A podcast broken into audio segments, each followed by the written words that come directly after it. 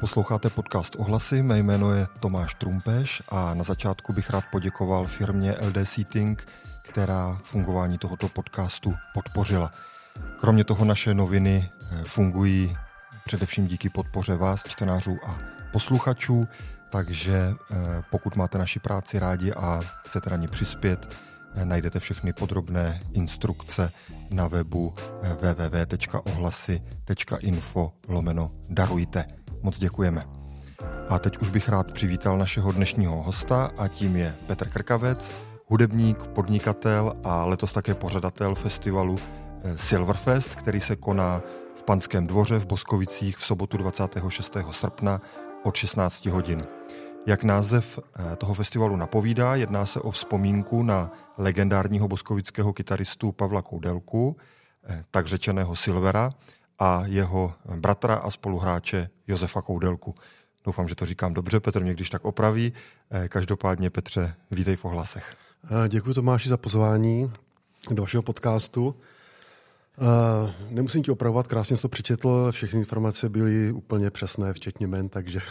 tak to, to jsem rád. Jména jsou obvykle největší problém. No. Uh, navíc uh, tady je ještě důležité to, co by podle jména nás uh, možná úplně nenapadlo, ale to je to, že ty máš uh, k Silverbandu speciální vztah. Pavel Koudelka byl tvůj strýc, pokud se nepletu. Uh, ano, je to přímo osobní, až tak bych řekl rodinný vztah teda, jo, že jak Pavel Koudelka, tak vlastně Eh, Pepa Koudelka byli moji strejdové. Mm-hmm. A to mě právě zajímá, jak se tady v tom rodinném prostředí rodil tvůj vztah k písním Silverbandu. No, to je hodně zajímavá otázka, protože když vznikal Silverband, tak mě bylo tak 12-13 let a začínal jsem tehdy hrát na kytaru.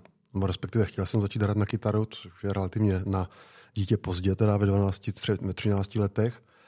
A můžu říct, že teda vlastně tihleti dva moji strejdové mi v tom strašně pomohli, protože když jsem se pokusil ve věku 13 nebo 12 let eh, zajít osobně do hudebky, eh, do Boskovic a přihlásit se na kytaru, což muselo být úplně bizarní pro ty učitele nebo pro tehdejšího pana ředitele Hlaváčka, když tam přijde z ulice nějaký puberták a chtěl se přihlásit na kytaru. A předtím jsem nehrál na nic jiného? Na nic jsem nehrál. Jo. Já jsem vlastně do svých 12-13 let na nic nehrál, až tak nějak jsem měl pocit, že bych měl začít na něco hrát. A první myšlenka byla, ano, musím se hudebně vzdělat. Tak jsem zamířil do nejbližší instituce, která tehdy byla, a to byla hudební škola v Voskovicích a tam teda si mě vyslechli a po chvíli prostě jako uh, to zvážili, poradili se a pak mi řekli, že ať uh, přijdu někdy jako později, že prostě už jako mi hodně let, ať prostě počkám, až budu starší a přihlásím se do kurzu pro pracující. To ještě byl komunismus. To, bys, to bys čekal docela dlouho. To bych hmm. čekal relativně dlouho, takže když jsem odešel z té instituce, to což mě trošku zklamalo, ale chápu to, že, že s odstupem času, že to bylo bláhové, to, co jsem udělal. Uh, tak jsem přišel domů a teď jsem začal řešit, tak kdo mě teda bude učit hrát na kytaru.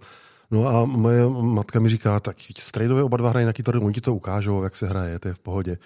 No tak jsem vlastně začal chodit hlavně k Pepovi eh, na hodiny kytary a z části k Pavlovi. A oni tehdy právě zakládali S-Band a ten S-Band vznikal a oni na Benešově, kde se spolu potkávali a zkoušeli, tak eh, zakladali, nebo zakladali, jako hráli ty písničky, dělali aranže a já jsem vlastně už tam poprvé slyšel ty písničky Silverbandu. Takže ty jsi u toho úplně od začátku. Vlastně to jsem poprvé nečekal. Vlastně jsem byl u toho od začátku a už tehdy vlastně, jako když jsem se učil já ty svoje první písničky na kytaru, tak vlastně myslím, že moje první písnička na kytaru, co jsem se naučil hrát jako tehdy teenager, tak byla Flaška šedé, mm-hmm. která byla od Silverbandu a druhá písnička, kterou jsem se naučil hrát, tak by byla písnička Nonstop od Michala Davida. to byl takový krásný kontrast teda. Ale to něco má společného, protože v té Flašce šedé zazní pár melodií jako z toho Davida. Fakt? Jako, ano, tam je taková parodie uprostřed ty písničky a tam těch pár melodií zazní. Takže to bylo tak trošku symbolické, ale tím jsem chtěl říct, že vlastně od počátku, to jak ten Silver Band vznikal, tak jsem mm-hmm. se pohyboval kolem toho, vnímal jsem to tehdy jako ten 13-letý kluk a hned následně v kapele Chromované vidle, kde jsem hrál se svými vrstevníky, tak jsme několik písniček si od Silverbandu naučili, takže jsme v tom žili, hráli jsme to už tehdy. Takže jsme hráli skladby jako Vysací zámek, prostě Pražský výběr, Silver Band a pro nás to tehdy bylo jako z toho našeho vnímání jako na stejné úrovni prostě, jo. Jako v tom prostředí, tak jsem to vnímal, že to je normálně jako muzika, která prostě jako vzniká a hraje se. Samozřejmě se hrál jen tady v tom regionu našem teda, ale nám to tak působilo, že jsem to bral jako nějakou součást tady toho teenagerovského věku.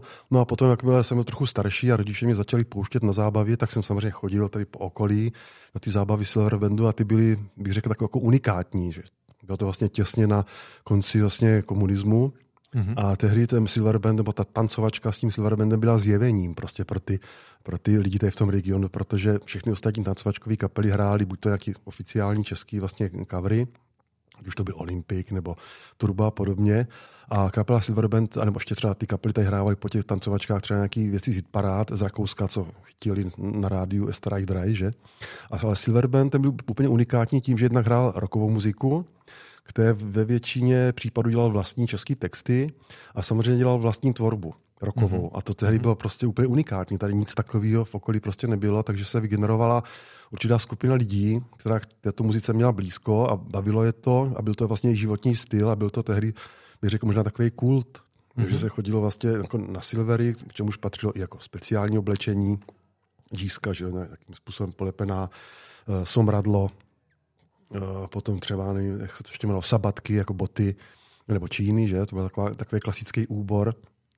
V zimě, když se chodilo na Silvery, tak že se chodilo tedy pěšky na ty tancovačky, třeba klidně 5, 6 nebo i 10 kilometrů, tak eh, se chodilo ve Vaťácích, to byl zase takový klasický silverácký úbor, No a samozřejmě Zmíjovka nemohla chybět k tomu, jo. takže ono to mělo i svoje takové různé konsekvence, že prostě ti lidi patřili do nějaké komunity, ale byla to jako strašně příjemná komunita, protože ti lidi se měli rádi, bavili se prostě, a cítili se něčím výjimečný a že se odpoutali od toho konformního prostředí a byli v něčem prostě, co jim připadalo jako jejich. Mm-hmm. Jo?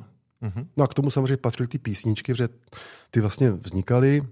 Eh, v té době byly to jako aktuální věci pro ně, pro ty účastníky a samozřejmě oni, já jsem prožil vlastně s těma písničkama kus toho mládí a zůstalo to prostě v hlavách těch lidí, i v té mé hlavě vlastně. Jo. No a to mě právě zajímá, co tě na těch písních oslovuje ještě dneska a čím si vysvětluješ to, že ti to vydrželo, že ti v té hlavě zůstali a co tě na nich dneska pořád oslovuje?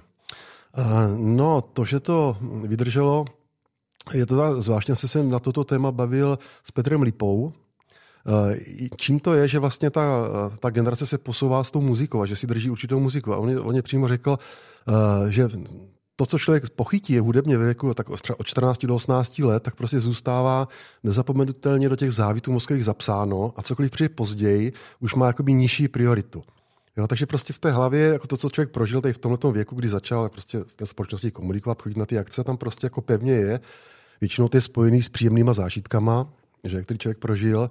No a když už se potom dostane do toho normálního života, kde už musí řešit negativní věci a ostatní problémy, tak vlastně se jakoby utíká v těch myšlenkách i s tou muzikou vlastně do, toho, do té pohody, kterou tehdy zažíval. Jo. I to, že si třeba pustí tu písničku po letech, tak okamžitě naskočí, co tehdy zažil, jaký, jaká ta byla paráda tehdy. Takže to taky bude určitě takový moment, který vlastně uh, pro ty fanoušky, kteří dneska na nás chodí, tak tam pořád ještě je. Já to taky tak třeba vnímám uh, sám u sebe.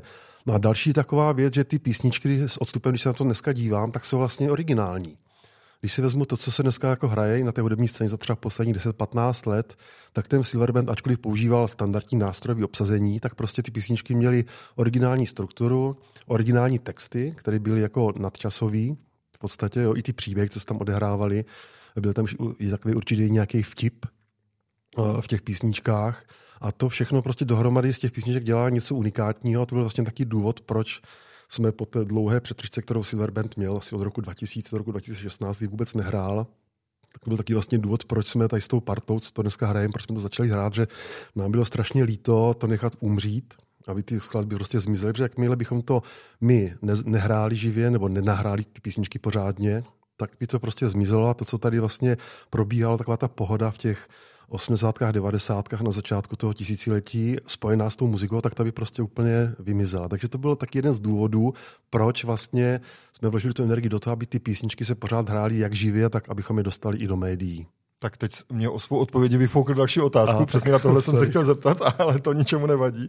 Posuneme se dál, ale ještě přece jenom zůstaneme u těch písní. Uh-huh. Ještě mě zajímá to, jaký je rozdíl mezi tím, jak to dneska hrajete vy a jak to třeba zní na těch starých nahrávkách. Jestli s, tou, eh, s těma písničkama pracujete nějak dál, eh, posouváte nějak jako zvukově nebo aranžérsky, nebo jak k ním vlastně přistupujete? No tak uh, určitá nějaká úprava tam je, byť se teda snažíme tu formu dodržet a ty hlavní nápady, Jo, ale na druhou stranu jsme do toho i vložili jako nějaký nový zvuky, nový sound, že ono, i ten sound, i ten rokový sound se vlastně vyvíjí za těch 10, 15, 20 let, ty aparatury máme jiný, efekty máme prostě jiný. A snažíme se použít jakoby třeba modernější zvuky, mírně si upravujeme tu aranže, ale to gro vlastně těch skladeb, vlastně ta hlavní melodie, jak té sloky, tak toho refrénu, i ta forma té celé skladby, tak to se snažíme víceméně nějak jako dodržet.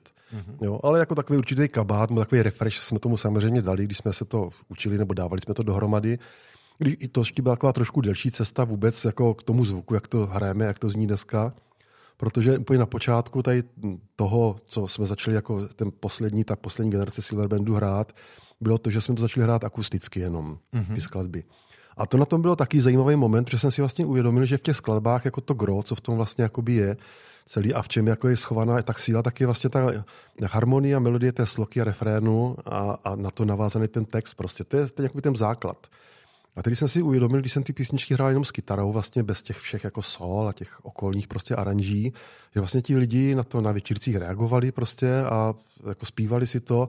A uvědomil jsem si, že ta síla tam prostě jakoby je. A to, že to potom obalíme nějakou tou aranží, jestli to je víc jako třeba do, té, do té akustiky, anebo je to do toho rokového soundu, tak vlastně už tu písničku potom posouvá jakoby, uh, jakoby designově do, nějakého, do nějaké jiné oblasti ale prostě to grouch tam jedno je v té skladbě, to je vymýšlený, je to dobře vymýšlený a je to vlastně ohraný už tisíckrát na těch tancovačkách, protože to, co my vlastně dneska hrajeme z toho repertoáru Silver Bandu, tak to už jsou takový ty hity, které už se stokrát zahrály a jsou ověřený, jo, protože ten Silver Band samozřejmě těch skladeb svých měl desítky, co hrával. My jsme z toho zachránili z těch starých tancovaček takových nějakých třeba 30 skladeb. Mm-hmm v různých fragmentech a ty jsme jak restaurovali, udělali jsme je, ale to už byly ty skladby, které ten Silverband hrál třeba těch 20 let, jo. Takže vlastně už jsme vlastně dneska eh, znovu zaranžovali a znovu se naučili a znovu hrajeme ty vyzkoušené hity. Takže vlastně každá z těch songů, to není jako nějaký song prostě do počtu. Všechno, co máme na tom koncertě, tak jsou vlastně ověřené hity. Mm-hmm. Pojďme k Silverfestu letošnímu. Vy jste se rozhodli uspořádat v Boskovicích festival, který je tedy takovou eh, vzpomínkou na ten původní Silver Band a na Pavla Koudelku. Eh, tenhle nápad vznikl jak? Eh, no, ten nápad vznikl taky trochu díky tomu, že vlastně tento rok už je to 40 let od založení Silver Bandu. A tak jsme si říkali, že bych chtěl udělat nějakou trošku jako unikátní akci, která by se eh, jednak jako zapsala trošku a která by se mohla třeba možná i periodicky opakovat. A zároveň byla spojená vlastně s tím eh, Silver Bandem, s tím samotným Silverem a jeho bráchou, kteří vlastně stali na počátku tady, tady té kapely. No a když jsme si říkali, tak co prostě jako, co by tak mohlo být zajímavého a napadlo mě, že prostě, tak co kdybychom udělali festival, který bude vyloženě jako bude se jmenovat jako Silverfest, aby tam byl vlastně jako ten odkaz na toho Pavla. Mm-hmm. Bude to roková věc a bude se to odhrávat v Boskovicích, že tady vlastně ta kapela vznikla, tady má pořád to podhoubí a dává mi to jako nějakou logiku, teda, jo, že by, jako když už Silverfest, musí tam zaznít ty písničky toho Silver Bandu, aby ta fanouškovská základna, co tam přijde, uslyšela vlastně ty svoje oblíbené hity. My ještě jsme to trošku potom vylepšili, a to se možná ještě dostaneme později. A zároveň, protože ta kapela Silverband nežila ve vzduchoprázdnu, ona samozřejmě komunikovala s těmi ostatními hudebníkama, muzikantama, takže logicky na tom Silverfestu by měly zaznít i nějaký kapely vlastně tady z toho regionu, kteří buď to dělají tu vlastní autorskou muziku, anebo dělají rokovou muziku. Což mm-hmm. se nám nakonec podařilo, ten line-up. A koho jste pozvali? To nám můžeš prozradit. Uh, tak ten line-up nakonec byl, já teda ještě já to ještě budu muset možná trošku předběhnout, protože, no, předběhnout, vrátit se trošku zpátky k tomu a e, říct to, že jsme vlastně tento rok e, v květnu dělali takovou speciální akci v Brně, mm-hmm. když jsme se propojili s Prahou a se Zlínem. Naše kapela Silver Band byla v Brně v divadle, hrála a měla pozvané hosty. A jeden z těch hostů byl Jiří Valenta, který hrál z Prahy a další hosté byl Miloš Pernica, Jana Pernicová a Katka Šionová, kteří s námi hráli ze Zlína. Byla to taková unikátní akce, kterou jsme udělali proto, abychom otestovali novou technologii, kterou vyvinula firma Cessnet a ta technologie umožní propojovat lidi na velkou vzdálenost, ale s takovou velkou rychlostí a s tak malým spožděním, že můžou spolu hrát. Mm-hmm. A díky tomuto projektu, který jsme vlastně udělali, tak eh, jednak jsme teda se seznámili s Jirkou Valentou, nebo on se seznámil s těma skladbama, protože jsme ho pozvali jako hosta, on se naučil. Máme, měli jsme další vokalistky, dvě a to kytaristu. Takže nás jako logicky eh, napadlo, po té, co jsme tuto akci odehráli někdy na jaře, v květnu to bylo, že bychom to mohli vlastně zopakovat a že by to mohla být vlastně jako ta závěrečná část toho Silverfestu, Aha. že bychom to zahráli my jako Silverband kapela, která hrajeme ty klasické věci v tom klasickém obsazení, ale k tomu bychom pozvali ještě ty hosty, kteří už se to naučili právě na ten jarní koncert, který jsme dělali. Ale tentokrát ty pozvete tak, že tady budou, ale nebo ten... budou zase přenášení? Ne, ne, ne, tentokrát právě, abychom si to užili všichni na tom live pódiu, protože to, co jsme dělali na jaře, byl takový unikátní technologický Jasně. experiment, vlastně, kde jsme použili tu kapelu a ty písničky tady k tomu a teďka jsme si to teda pozvali, takže uh, logicky jsem si říkal, koho pozveme teda dalšího k tomu Silverbandu. No a poněvadž ta Jirka Valenta má kapelu Blastery, ve které hraje i náš bubeník Karel Kučera, tak už to bylo jako logicky, když už ten Jirka Valenta senka přijede, bude tady ten bubeník, tak jako to propojíme s tou kapelou Blastery, takže jsme měli ty dva dvě základní kapely vlastně do toho line-upu. Pak jsme to doplnili uh, kapelou Aldabra, která je taky vlastně jako z Boskovic a z okolí, mm-hmm. která hraje vlastní autorskou muziku. No a úplně jako na závěr se nám ještě přihlásila kapela Perpetis, co jsou rockeři tady z okolí Boskovic a ti hrají kovry teda, jo. Takže jsme ten line-up dali dohromady, takže je tam kapela Perpetis, kapela Aldabra, eh, kapela Blastery s Jirkou Valentou a na závěr teda bude hrát uh, Silver Band a hosté, což bude již zmiňovaný Jiří Valenta a dvě vokalistky a kytarista Miloš Špernica z Blanska. Mm-hmm. Petře, moc díky. Eh, my mám pocit, že už jsme se tak eh, v tom tématu, jak se točíme kolem eh, té muziky párkrát, tak nenápadně zabrousili i k tvé profesi pracovní. Teď naposledy, když jsi mluvil o tom, o těch speciálních technologiích a té akci, kterou jste dělali, což už souvisí i s tvou prací. Takže já bych se tě rád zeptal taky na ní, když už tě tady máme, protože myslím, že hodně lidí tady v Boskovicích tě určitě zná a zná firmu Disk, ale možná ne každý ví, jak to dneska funguje. Jestli se nepletu, tak ty firmy jsou vlastně dvě, každá se věnuje trošku něčemu jinému, tak můžeš nám to mm, vysvětlit? No, můžu. Eh, bylo to tak ve zkratce, co se týče vlastně firmy Disk, že firma Disk Multimedia vznikla už před, je to hrozný, 26, 27 let možná, rok 96 to bylo teda, jo.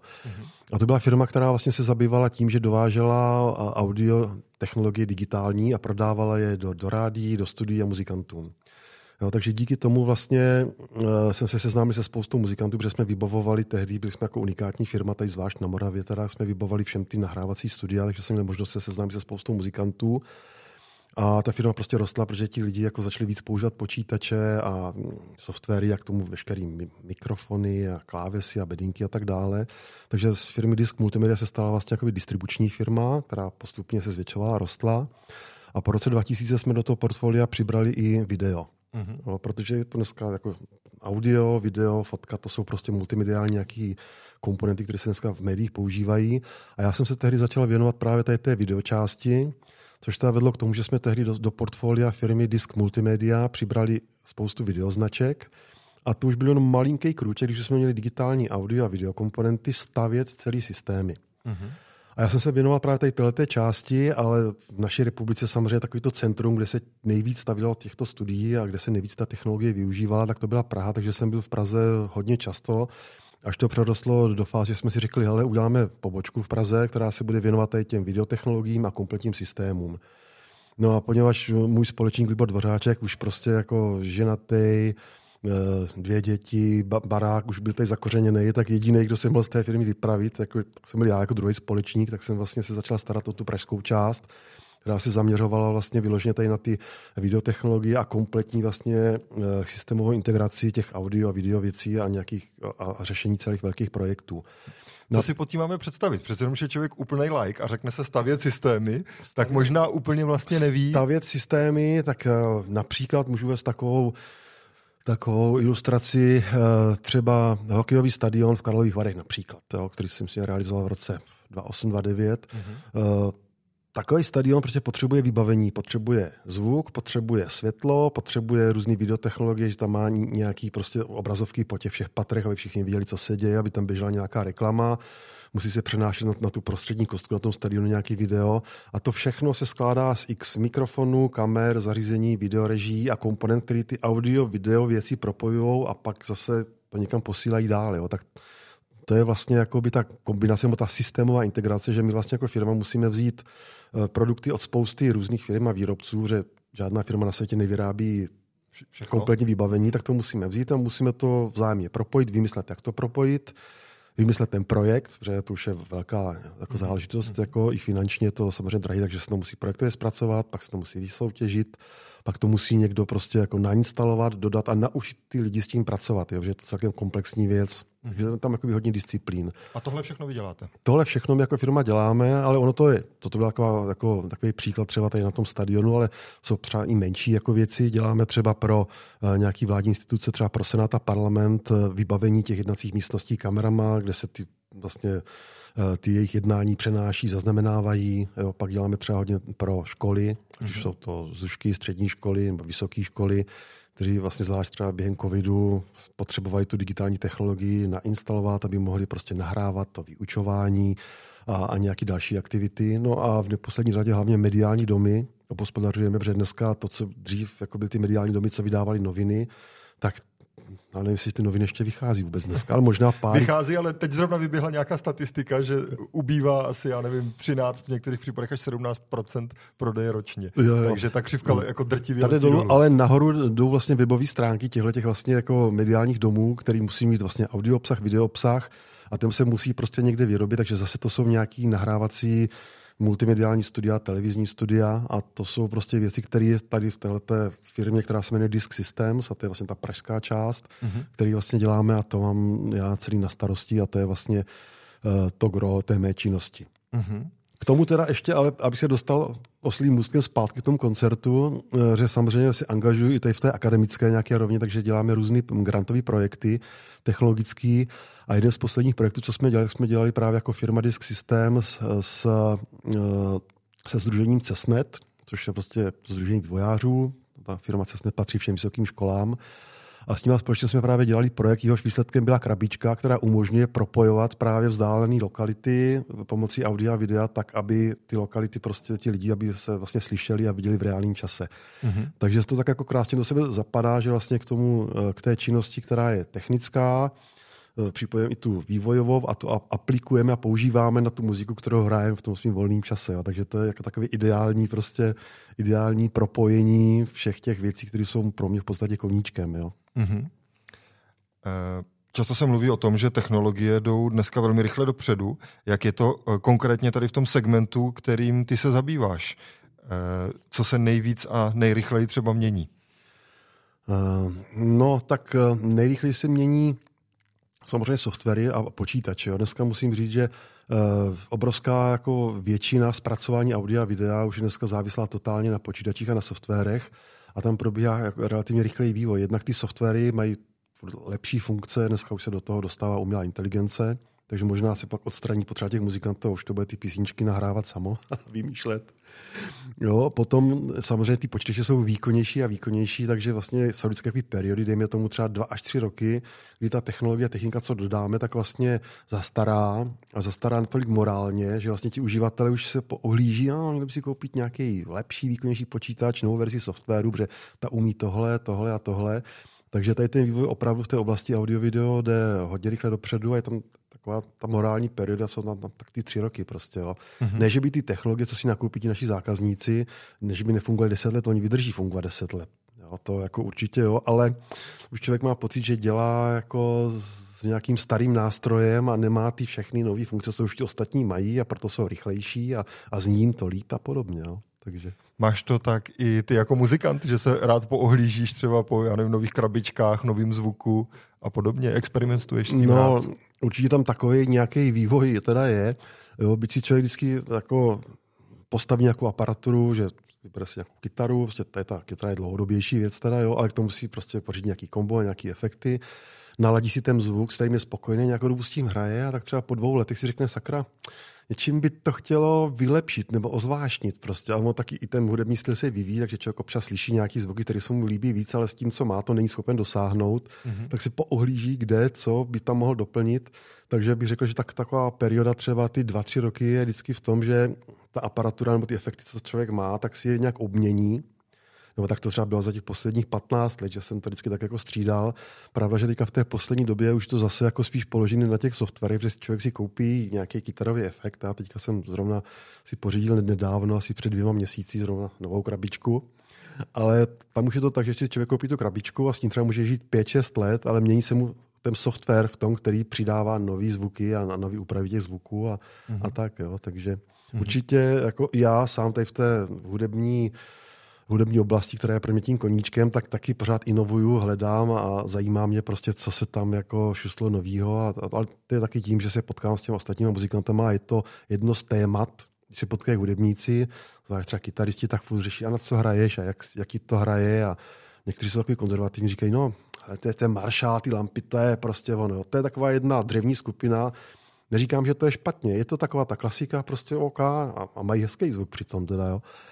Ale pak je taková ta druhá progresivnější skupina těch hudebníků, třeba těch kytaristů, a ti by chtěli, jako, víš, aby to znělo líp, jako nějak, nějaký speciální zvuk a třeba ty loopery, aby tam byly a, a tak. A, a, a taky je tam důležitý moment, jak vlastně ti hudebníci stárnou, tak mají problém s nošením těžkých aparatur. A u těch kytaristů je to speciální, teda, protože jako mít velkého maršála, k tomu dvě velký bedny, to je to zní to nádherně, je to síla na tom pódiu. Ale už potřebuješ bedňák. Ale tahej se s tím, jo. Teďka musíš mít větší auto a tak dále.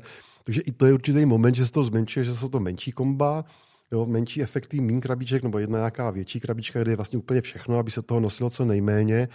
No a poslední takový trend, co ta teďka je v této oblasti, tak jsou in-ear monitoringy, že vlastně těm hudebníkům už se ani nechce tahat prostě ty bedny vůbec na to pódium, Jo, takže mají ten svůj efekt, jako, do kterého zapojí ten nástroj, nebo mají ty klávesy, do uši si dají malý pecky, jo, a tam jim zvukař namíchá to, mají co vyřešeno. to tam mají vyřešeno mm-hmm. a je to prostě minimalizovaný, co se týče toho nošení té aparatury na tu akci. Jako, že mm-hmm. Nosíš toho sebou minimum, nakládáš minimum a přitom ten zážitek z toho máš super a zvukař je šťastný, že na podiu je klid, jo, protože když si tam postavíš ty dva maršály, zahraješ, tak zvuk, každý zvukař prostě se vyděsí, že už tě nemusí vůbec zesilovat do té aparatury a hrají silně než celá kapela třeba, jo. kolikrát. Já jsem měl na závěr nachystanou mimo jiné otázku, jak tě to baví a myslím si, že už na ně nemusíme ani odpovídat, že z toho, jak to líčíš, eh, je to celkem jasný, ale eh, ještě k tomu dám jednu doplňující otázku a to je, jak se vám vlastně celkově daří, jaká je pozice té firmy dneska na trhu tady v České republice a jak jsi vlastně spokojený s tím, jak to celé funguje.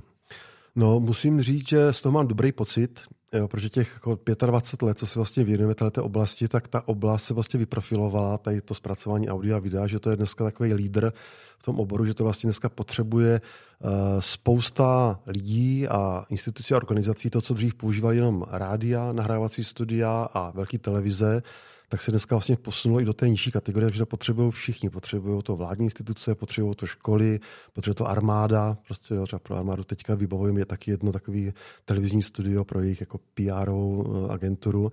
Jo, takže daří se prostě a mám z toho dobrý pocit, že ta idea, kterou jsme nastartovali tady v těch Boskovicích s tím nějakým Pentium 100 a nějakým jednoduchým audio softwarem se posunula do toho, že dneska ty vědomosti a ty technologie jsme schopni rozšířit jakoby do relativně velkého segmentu v té společnosti Jo, takže ta firma, bych řekl, že eh, roste, profituje, nás to baví, prostě pořád se to vyvíjí, takže mám z toho dobrý pocit, že jsem v tom jakoby, segmentu, který někam pořád roste. Otázka teda, jak to bude dlouho trvat, ale asi to nějakou dobu bude trvat samozřejmě. A druhá otázka je, jak dlouho to člověk vydrží, protože to znamená, že pořád musíš absorbovat nový a nové informace, jezdit po světových výstavách, tam se potkávat s těma lidma, od kterých prostě furt čerpáš ty novinky oni potom do tebe ty velcí výrobci furt tlačí ty informace, takže eh, já jsem si vlastně nepřestal nikdy vzdělávat a někdy těch informací fakt už je teda hodně a já si říkám, kdy to tak jako skončí. No, ale určitě nedřív než v důchodu, ale, ale do důchodu já nepůjdu, takže prostě se budu tyhle ty věci učit a do smrti. A tím, že mě to baví, tak asi budu šťastný až do smrti. No. a firma bude fungovat jako tak, aby snad přežil do té smrti, takže to by bylo ideální kombinace. Tak to máme hezký závěr. Moc ti děkuji za to, že jsi přišel do našeho podcastu a přeju, ať se daří. Díky. Jo, děkuji moc, Tome. Naschledanou.